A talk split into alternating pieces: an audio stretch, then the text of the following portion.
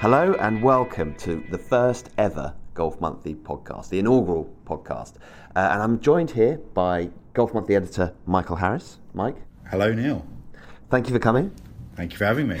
My pleasure. And uh, Nick Bonfield, also from Golf Monthly. Nick, how are you? Very well, thanks. Good, and we are here at the start of the European Tour's final series. So Victor Dubuisson just won uh, in Turkey, bagged himself just over a million euros in the process, um, and it was a very emotional win for the Frenchman. Nick, why do you think he was? I don't think I've ever seen anyone quite so um, uh, choked up at the end of a win. What, why was he so emotional at the end of that one? Well, I think he, he said it best himself uh, in his victory speech that he basically suffered a crisis of confidence this year, and that's been to do with parting somewhat, but also we understand there are some issues going on in his private life now. He's obviously notoriously private. I spent some time with him probably about 18 months ago, and he referred to someone as like a father figure to him, but that's as close as I got to understanding anything about his past. He's notoriously shy, but he's also a very caring, nice, sensitive bloke. And it was a huge win for him. He hadn't won for two years. The victory in 2013 was only his first one. After the heights of the Ryder Cup, he's then had the lows of this year, and you do start to wonder if you're ever going to be able to hit those heights again. So, obviously, he proved a lot to himself that week, and he's a very popular winner too. And Mike, Nick just touched on it. He is a popular winner, but why is he a popular winner? He's in our sport. I guess he's he's one of the few, one of the the special ones that seems to be capable of doing quite remarkable things on the golf course. yeah, certainly I think Victor Dubuisson is a very likeable character. Um, there seems to be something about him, uh, as Nick said, um, and obviously Nick interviewed him, um, say about 18 months ago. He's um, he's an interesting character, and I think that um, in a world of identikit sports people and probably a lot of identikit golfers, Dubuisson's quite refreshing for um, whether it's his sort of D'Artagnan beard, uh, wears a visor, um, very French in the way he does everything. Uh, but on the golf course, he plays some really exciting golf. He gets himself into some very interesting spots. I think. Um, in the final round, when he um, hit it into the trees um, on the tenth hole, I think it was, um, most people would have been um, thinking, I'm trying not to hit in one of the trees in front of me. He managed to get it through the trees onto the green, uh, had obviously worked out where all the slopes were, uh, fed it back to the pin, and, and made, you know, went down on his uh, card as a par.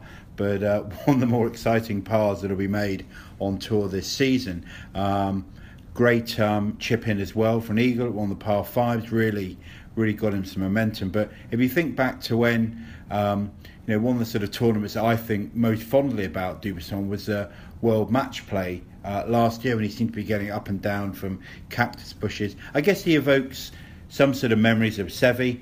Um, we all like to see attacking golf, and of course, when attacking golf doesn't quite go right, uh, you put yourself in some difficult spots.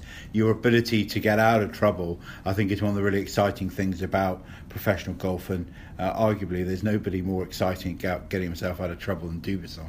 In, indeed, and and he he was really struggling with his game because he was he went over to the US at the start of the year, struggled over there, didn't make many cuts. Um, came 190th on their FedEx Cup list. Came back to the to Europe to try and rediscover his game. Um, how did he manage to do that, Nick? I mean, what, why do you think players can go over to the US tour and struggle so badly in comparison to how they get on with on the? Because at the end of the day, 18 holes golf is 18 holes golf. It doesn't really matter whether you're doing it in the US or in Europe. Many of the modern day golf courses are similar. It's not as if the golf courses are drastically difficult, different. Why did he struggle so much in the US? I think for a start, it's a cultural shift. You have to remember he's a young man still, and I think it's very much the fashionable choice nowadays is to go over to America when you've had, frankly, limited success by other great European player standards. Dubuisson had played one Ryder Cup, won once. Decided to go over to America probably because that's the done thing nowadays, and obviously there are vast riches over there, a lot of world ranking points because a lot of the top players are from over there. But So, are the, there's are the fields too tough? uh, I think it's a combination of factors, and I think we've seen it a lot over the years. But the likes of Kaymer withstood the appeal of the American Tour for a while, and I think a lot of people could learn from his example. Um, it's so useful getting three, four years of European Tour experience under your belt first, playing all these different courses around the world, and then perhaps you're in a better position mentally. You've got a more honed skill set in order to then go out and take on the Americans because it's completely different culturally. The crowds are so different. In Dubuisson's case, it's not his first language. He's moving around a lot. He perhaps misses home, and these are all factors that contribute to pretty lacklustre showing. However, this now means that he's going to be playing full time on the European Tour next season, and I think that's going to be good for him. And good for us. I think he's he's now seventh on the, the race to Dubai list for uh, for this year. So kind of coming out of nowhere and, and doing so well has put him on the map. But leading the way, um, we have Mr. McIlroy, and he really was the big story of the week, um, aside from Victor. Um, Mike, why do you think Rory put a new driver into play this week, which I was quite surprised at, given that that seems that's always his strongest suit. He drives the ball so well. It's such an important part of the year. Um, what did you think of his uh, decision to put a new driver in the bag? Did it work? Uh, yeah, I think it did. Uh, as you say, if anybody can put a new driver into play heading into an important week, it's McIlroy. He's a fantastic driver of the golf ball, both uh, in terms of his length but also in terms of his accuracy as well. Um, it's interesting. I always find this time of year really interesting when it comes to uh, if you're really into equipment because you will spot the eagle-eyed amongst you will spot on TV some of the um, top tour players putting new product into play that will. Um, only go on the market to uh, regular golfers like ourselves uh, in early 2016. So these are, you know, these are prototypes. You also need to remember that these guys will have been testing these prototypes, working with, um, you know, sort of technical experts from the various brands that they work with to to get these clubs absolutely dialed in, and nobody will be putting into play uh, a driver or a set of irons that they didn't feel were outperforming what they had in previously. So, um, yeah, interesting to see Rory put the put this new Nike driver in. But I haven't actually seen the driver yet in the flesh. Look forward to uh, getting a uh, getting a sample in the and, office. And for all those people out there that will be thinking that's not a Nike driver, it's something else. You can confirm he is actually he's def 100% using Nike products. He's not using something dressed up as something else. Most most definitely. I don't think anybody on tour is doing that. I think that may have happened, you know, 15, 20 years ago when you could um, change the stamping on the back of a blade. But um, believe you me, these days everybody's um, using what the uh, what the club is. Maybe not necessarily uh, on the head cover, but definitely underneath the head cover. If somebody's got a Nike driver in play, it's a Nike driver. Um, but yeah, it's interesting. Good to see Rory um, back. Um, I think the sport really missed him. Um, when he was uh, recovering from his injury, real shame he didn't play at the Open. So really good to have him back. Uh, I'm sure um, Rory will have been gutted to have missed the Open. Uh, and there's a lot of talk about whether you know a guy like him should be playing football with his mates. Uh, I I think that's really harsh to criticise him. I think it's one of the things that makes Rory an ordinary bloke. Um, if you can be a multi multi millionaire ordinary bloke uh, that people can relate to, because you know he does he loves his sport. Um, great to see him cheering on Northern Ireland in the football, Ireland in the rugby, uh, and then you know part parcel of that is having a kickabout with your mates. Um, but while he was away, you know, allowed others uh, a bit more of the limelight. But good to see him back. Uh, I think he probably would have expected to have won uh, in Turkey, having been at such a strong position after 36 holes. Hadn't made a bogey, of course, up until that point. Uh, and it looked like in the final round he might get it going, but lost a bit of momentum around the turn. The other guys, Dubuisson, uh, and uh, uh, Jaco van Zyl uh, really took up the reins there uh, and they pulled away from him. But I expect Rory to do well um, between now and the end of the season. Got a great record uh, in a WGC uh, event, and of course uh, DP World. I think he's very rarely finished outside of the top five in that. So yeah, I expect a strong finish to the season for him. Yeah, and, and he looks good. And Nick, I thought it was quite a re- revealing thing. You know, you're a a world's top top player when you look like you're playing not very well and still somehow leading the tournament, which after three rounds he pretty much was. And and he's got that knack now, hasn't he? Just of, of being able to get the ball round.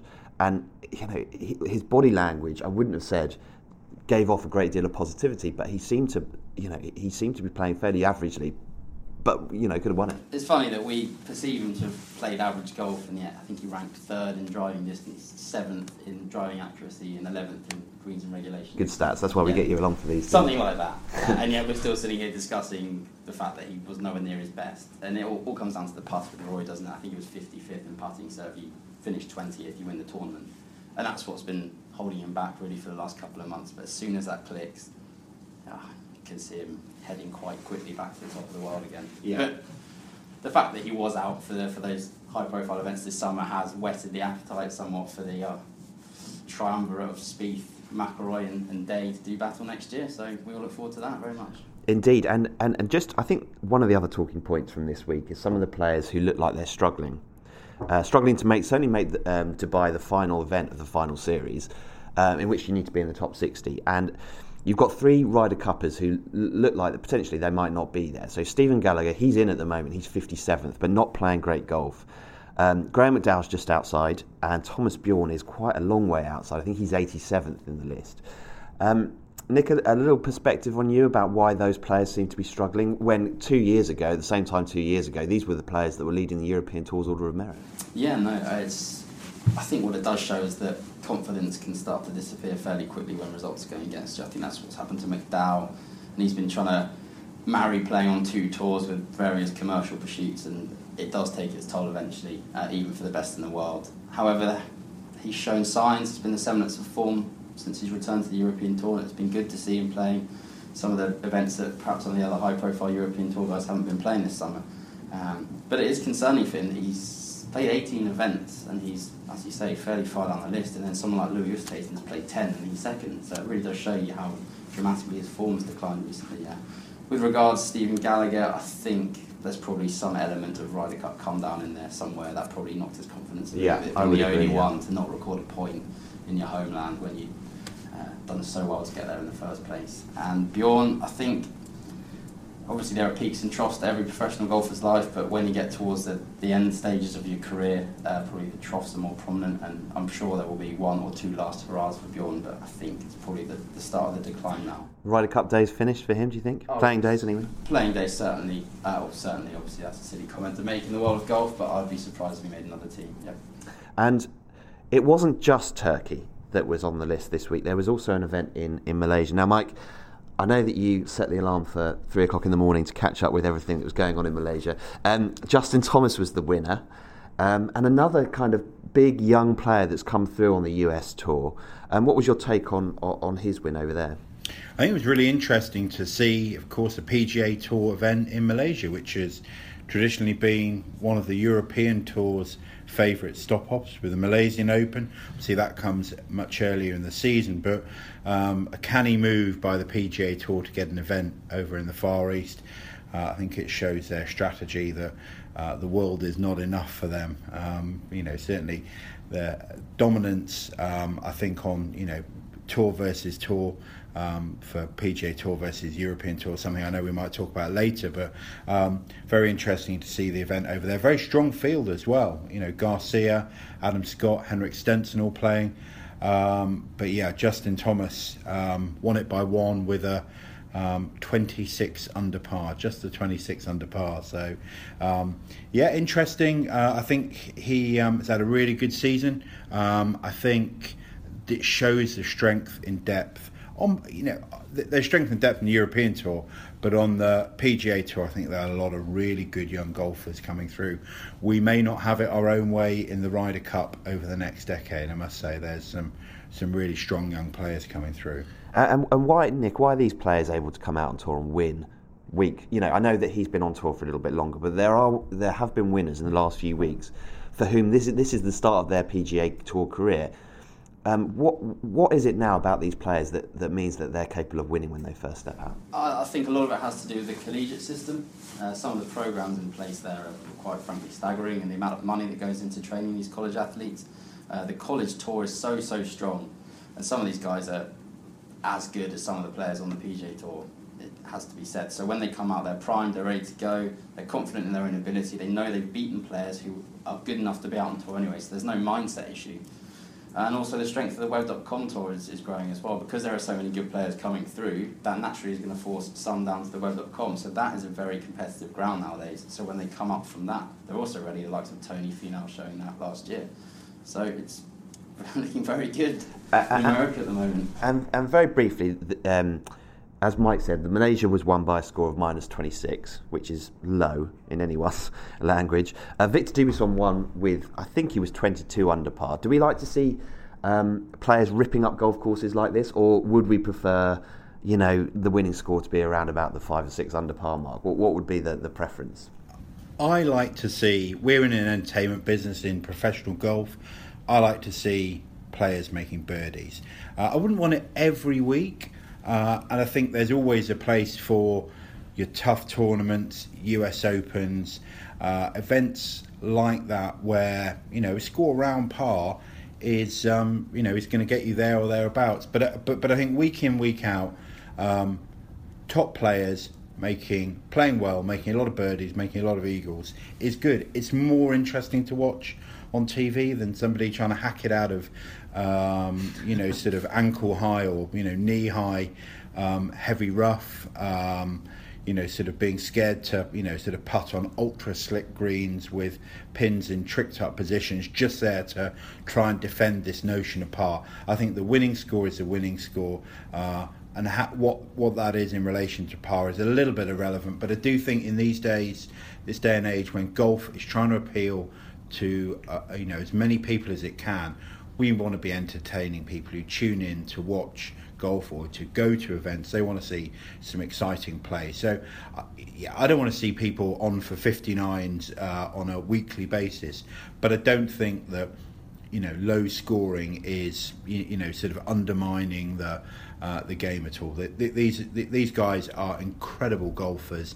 Um, you know they, they will they, they will go low given the opportunity, and I think that you know we should remember it's it's an entertainment business. And I think ultimately as well, there's room for for tournaments where par is a good score. And I love the US Open. It's a discussion we have quite a lot in the office.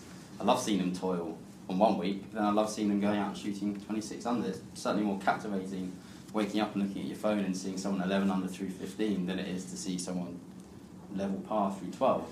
Um, but I, I, love I love both, and there is room for both. Is the point here? Uh, majors should be a, more of a challenge, I feel, but there's absolutely no harm in setting up golf courses for birdies in a whole host of other events. And I think what it does do is, and this maybe is a is a topic for another podcast, is it it opens up the idea of having different, you know, varying the format from 72 hole stroke play week in, week out. I know we have a few match play events, but um, let's look to shake it up a bit. We've talked at Golf Monthly for, for a long time about this. Let's bring in some variation to.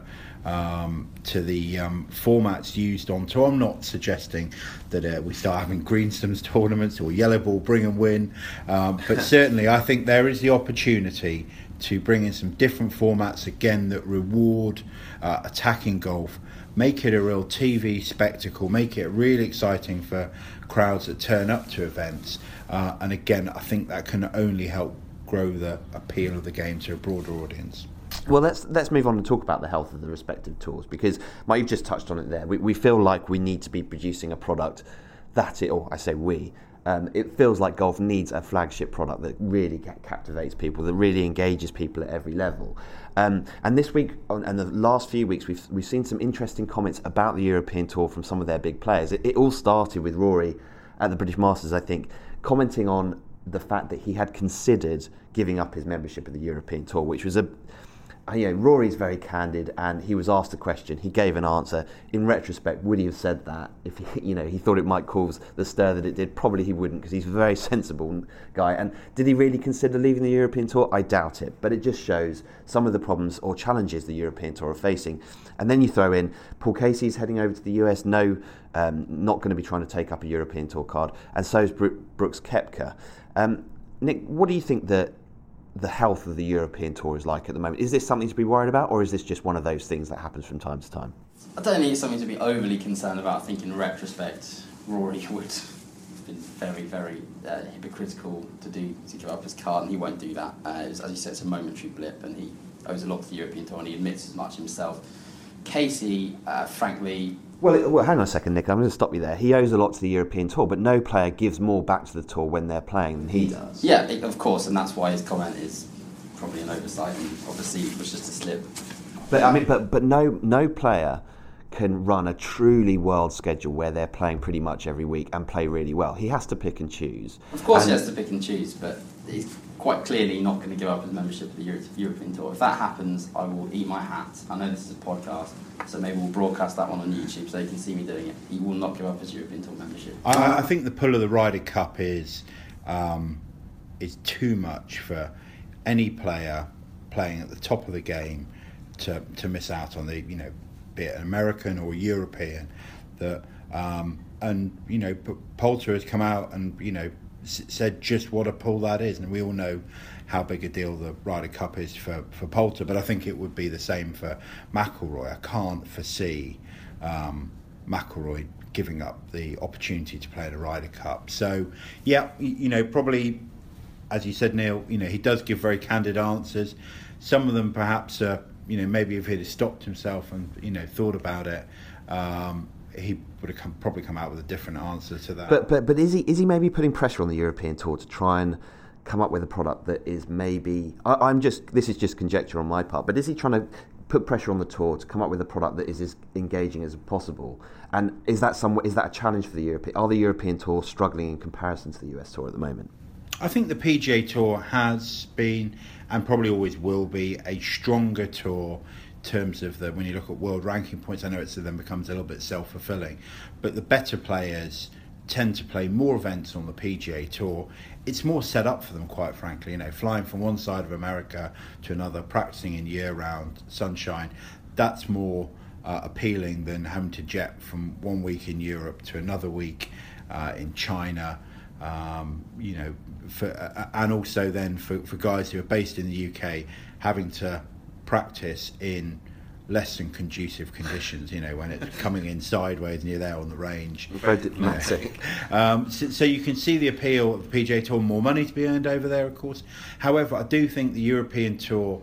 Uh, has got a lot of good things going for it, um, and I think they should look to to really accentuate those events where they know that there's probably more focus on the European Tour than on the PGA Tour. So, start of the year, uh, Middle East swing, uh, BMW, of course, massive event um, for the European Tour. Scottish Open, where we've been getting guys like um, Rickie Fowler, Phil Mickelson, some of the other Americans come over to play.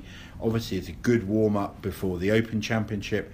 And then also now, final series, uh, we're now, of course, into the slightly baffling into the 2016 series, uh, season on the PGA Tour. Um, so that, you know, their sort of final uh, FedEx run-ins been and gone. So this is now a chance for all the best European Tour um, golfers um, to be showing what the European Tour is about, uh, about with the uh, events in Turkey, China, and then of course DP World. So um, it's not you know it's not all doom and gloom for the European Tour, but I do think they, they will always battle to have the top players playing you know a lot of events on the European tour, and you know maybe there's a little bit of ground to be given. Maybe the 13 events might come down to 12 as a, as a qualifying um, number, and you know that then of course with the number of World Golf Championships majors count, that actually probably would mean I think it's only five events playing on the European tour. But let's make the most of those five events then that the guys play in. Um, you know, it, it, it's. I think Keith Pelley's got a got a tough job. I think he's set his stall out well. I think he, um, you know, wants to, you know, understands the challenges, wants to make the tour as appealing to both the public uh, and the golfers who, who, are playing on it. So, um, yeah, disappointing when um, somebody like Koepka, who's you know been, I think, really interesting to see him playing on the. Uh, on the US, um, you know, from the US playing on the European tour. Uh, shame to see him going back, but um, we shouldn't shouldn't lose too much sleep over that.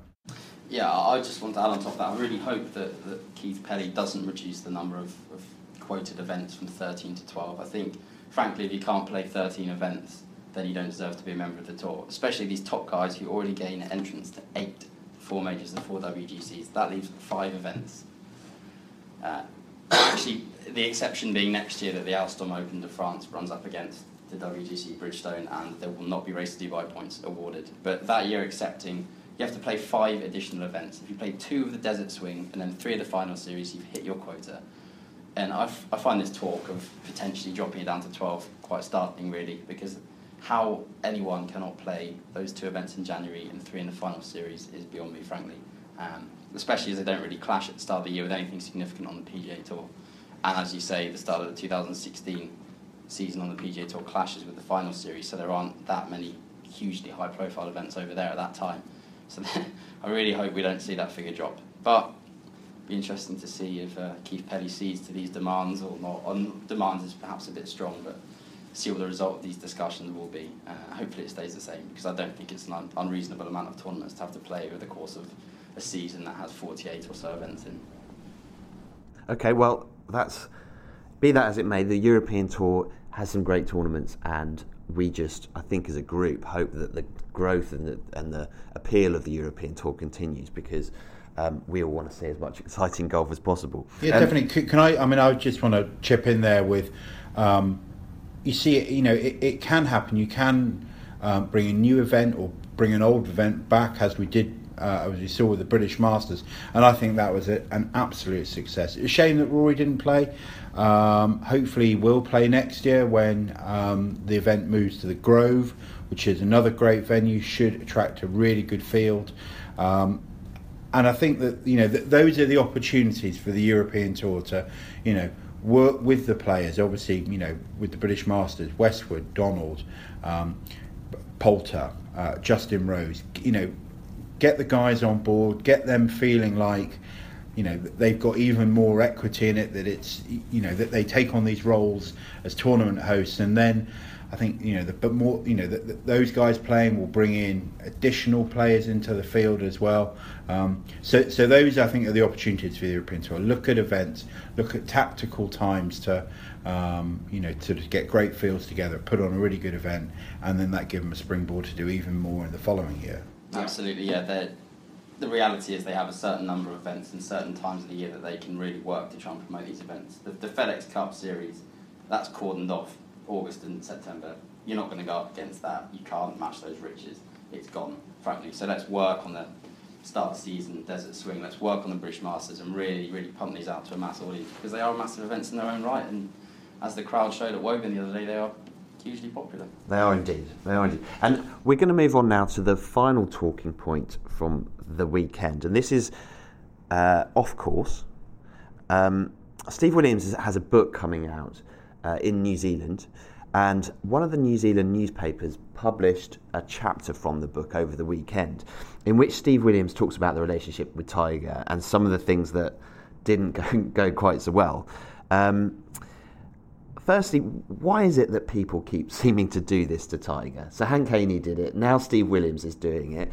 Surely these people have enough money in their back pocket already. They don't necessarily need to hang Tiger out to dry, or do they? Or is Tiger to blame for some of these things? I think there's a little element of both of them having been shunned by Tiger, so this is probably the only way you're going to get back at him. Um, I think people, you know, they also want to tell their side of the story. I think we as golf fans uh, are probably interested to read about Tiger from people who were very close to him. Um, I do think in the case of Steve Williams, he's always had quite a high opinion of himself and has probably, um, you know, marks his um, time on the bag with, with Tiger, that his input into all Tiger's victories during that time, I think Steve Williams probably thinks he played a, a bigger part than he actually did in those. But no doubt about it, they were obviously very close uh, as a you know as a partnership. However, at the end of the day, Steve Williams was a man who carried Tiger's clubs. Um, when Tiger didn't hit a good shot, Tiger was liable to uh, toss his club to the side. For Steve Williams to say he felt like a slave having to pick that up, I think was a very inappropriate comment, uh, one which I'm sure he will regret having put in the book. Um, and yeah, it's just um, we're all fascinated with Tiger. I think you know whether you're a Tiger fan or an admirer of what he's done the game. I'm probably in the latter camp. We're interested to read about him. He's not, you know, he, he Tiger doesn't do a lot of uh, interviews, a lot of media that's very revealing. So this is probably how you know we're bet we're most likely to get access is through um, the people who are you know have been close to him and they want to you know want to tell the story. But it seems like Williams is. Um, putting the boot in a little bit. You know, Tiger's Tiger's down on his luck as much as you can be down on your luck when you're a millionaire, billionaire, whatever he is. But um, you know, I'd like to see Tiger back um, challenging for one last hurrah. I hope that happens. Um, but yeah, it, it'll be interesting to you know when um, you know when we get to see see the book, it will be interesting to to read it to see what insights come from Williams, what light he can shine on that relationship, and tell us more about Tiger the man, Tiger the golfer. Yes, and, yeah. So hang on a second, Nick. What, the question I was going to ask you is, golfer's caddy, right? Professional golfer his caddy. Is that caddy a man who carries a bag and reads out yardages and tell you where the wind's coming from, or is he far more important than that? Is he somebody that is a, a sort of a mental game coach, an on-course strategist, somebody that's actually leading the player towards victory, or not? Where, where do you stand on that? I think it varies on a case-by-case basis, and in the case of Woods and Williams, clearly he was more than the caddy. Um, having said that, I do feel that he's been quite disrespectful to his former employer, uh, not just in terms of the book. Although it's important to note at this point that we haven't seen the entire book, so he could be glowing in praise of Tiger in other chapters. We just don't know. But based on what we've seen, I think he's been very disrespectful. I think he's probably violated the bond they had. I think uh, if we go back a couple of years, he calling his victory at the Bridgestone with Adam Scott the greatest of his career. He, uh, I believe, said something fairly inappropriate uh, with racial connotations at a Cali player dinner a couple of years ago. Yeah, and, yeah. and Tiger's actually conducted himself very well and hasn't come out and done what many people would have done and countered that. So Tiger deserves credit here, and I must admit I've lost a bit of respect for Williams. Uh, and as Mike said, he has always seemed to have a rather inflated opinion of himself. But naturally, I suppose you would uh, if you were Tiger Woods. Well, that's maybe what the most highest paid, highest paid sportsman in New Zealand. Maybe that's what Tiger needed perhaps. Somebody that what did was able to kind of have a share of the limelight and be able to handle it and be able to put up with it. Yeah, perhaps. I mean, any person who comes on the bag of woods is going to assume more of a caddy role. He's going to be a bodyguard as well, protector from the press, all these sorts of things. But uh, he acted inappropriately as far as I'm concerned. Um, although the caveat to that is let's wait and see what the, the whole book says. Okay, well, there you have it. That is the first ever Golf Monthly podcast. We will be back next week to talk about what happens uh, at the BMW Masters in Shanghai. Uh, but for now, it's goodbye. Thank you for listening.